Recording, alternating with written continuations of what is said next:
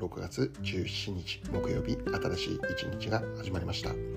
ッドキャスト日々新しくの時間です。私はアメリカのニュージャージーとニューヨークでラブジョイピースチャーチという日本語協会の牧師をしている中島と申します。よろしくお願いいたします。この放送は聖書のメッセージを10分ほどにまとめて毎週火曜日木曜日金曜日の朝6時に配信をしています。早速今日のメッセージですがまず今日の聖書の一節を紹介したいと思います。ローマ7章24節。私は本当に惨めな人間です。誰がこの死の体から私を救い出してくれるのでしょうか。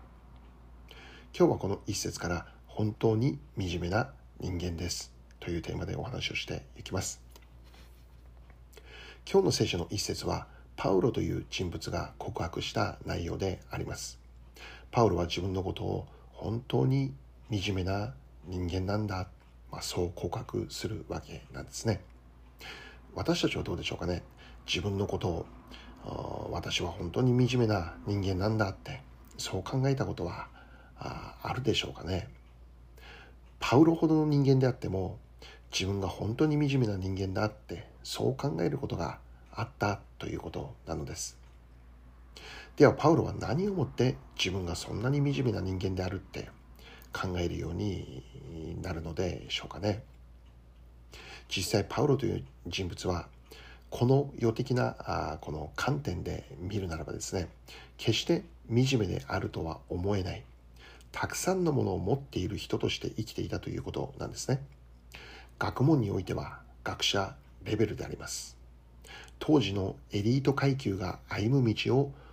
まあ、ずっと歩いてきた、まあ、そういう人物でありました。将来が約束されていた人物であり富むことを知っている人物でありました。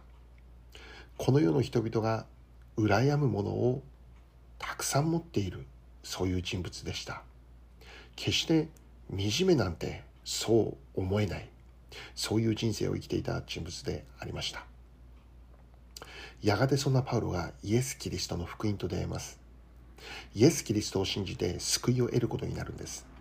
イエス様を信じて救われたパウロは、その福音の素晴らしさに衝撃を受けることになります。福音の力強さに感動を覚えるんです。その結果、パウロは今まで自分が持っていたもの、すなわち、この富とか地位とか名誉とか学問とか、そのようなものが、チリアクタであったというふうに考えるようになるんですね。チリアクタというのは、まあ、ゴミのようなものだものであったという意味であります。そのように考えてしまうほどイエス・キリストの福音の素晴らしさにパウロは衝撃を受けてしまったということだったんですね。ここで一つ私たち考えてみるんです。私たちもイエス・キリストの福音を信じて救われた者として、まあ、生きている人も多いかと思うんです。しかしどうでしょうかね。パウロのようにイエス・キリストの福音の素晴らしさに衝撃を受けて、感動を覚えて、もうそれ以外には何も見えないという、何も考えることができないという、この福音さえあればもう自分は何も他に必要がないという、イエス・キリストの福音さえあればそれだけで十分満たされていますという、そのような告白をすることができているのでしょうか？福音に衝撃を受けているでしょうか？イエス・キリストの救いに感動を覚えているでしょうか？もしかしたら私たちは福音の素晴らしさというものをこのクリスチャン生活を長くやっていくと慣れてしまう。忘れてしまう。福音という最高の祝福最高の幸いを得ているにもかかわらずにそれ以外の目に見える何かを追い求めるということになってしまっているかもしれませんね。福音と出会ったパウロは間違いなくもう福音以外に何も見えなくなるということが起こったんですね。福音に完全に捉えられる。福音に完全に支配される、そういうことが起こっていったわけなんです。それ以外の福音以外のものが見えなくなってしまう。私たちの信仰者としての姿はどうであろうかって、まあ、まず考えてみるわけなんですね。で今日のお話に戻ってパウロは福音の素晴らしさに衝撃を受けて今まで自分の持っていた全てがチリアクタであったと考えるようになるんです。それほどパウロの心は福音を知ったことにより喜びに満ち溢れ感謝に満ち溢れこれ以上ない祝福と幸いというものを得ることになったと言えるんです。しかしそのようなパウロが自分がいかに惨めな人間であるかって告白するんですね。何をもってパウロは自分が惨めな人間であると考えることになったのでしょうか。福音にまで出会って最高の幸せを得て最高の喜びを得てこの地上で得られる何にも勝るこの神様からのプレゼントを受けることができて喜びに満ち溢れてこれ以上ないというものを得てそれでもパウロは自分が惨めな人間であると告白する。何をもってそう言えるんでしょうか。それは神様の御心を知っているにもかかわらずにそのように生きることができない弱さを持っている自分を見るときに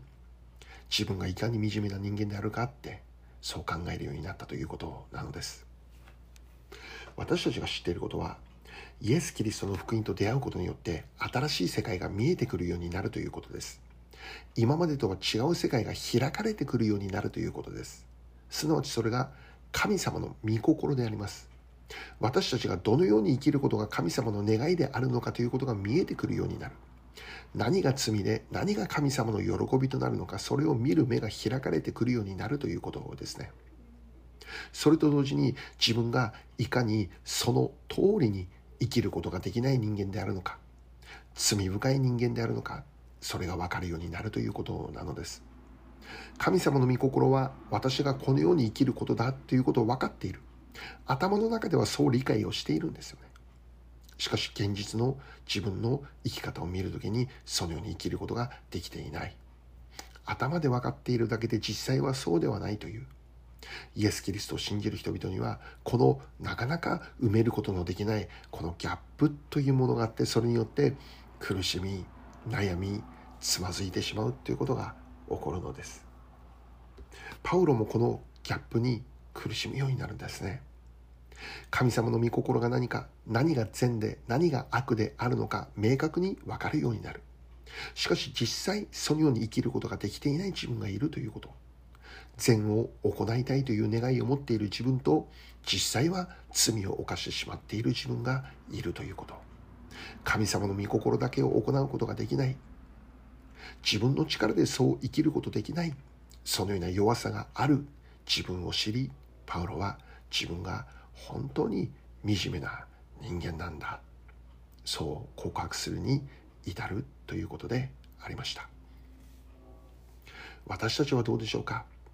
私たちがイエス・キリストの福音と出会うならばそれは素晴らしいこと。最高の祝福を得たことであります。しかし同時に起こることは自分がいかに神の御心から離れたものとして生きていたのか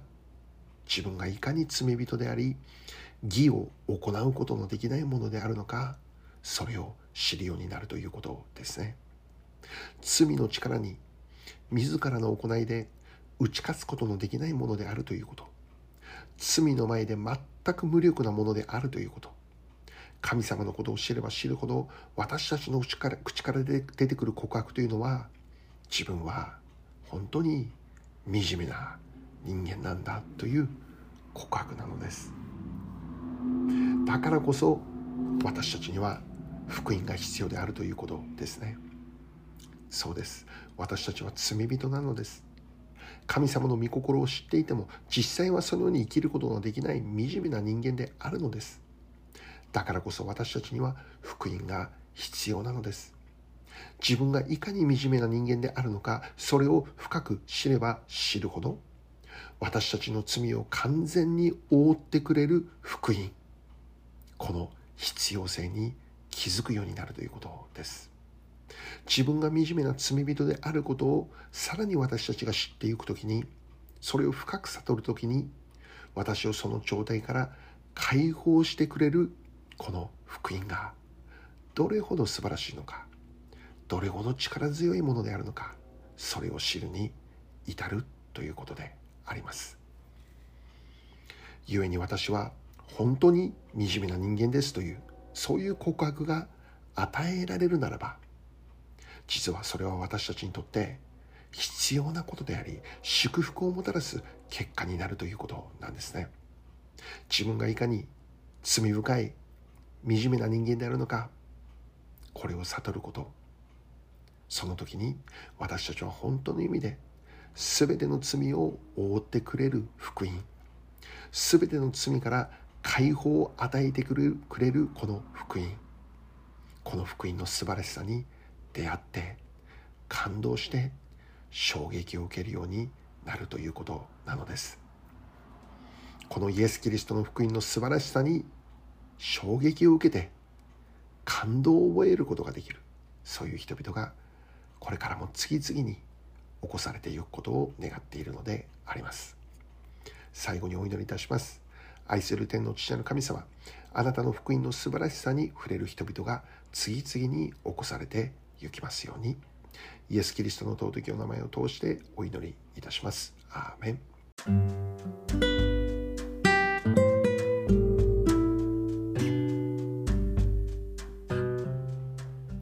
今日はここまでとなります。良い一日を。お過ごしください。次回の放送は明日金曜日です。thank you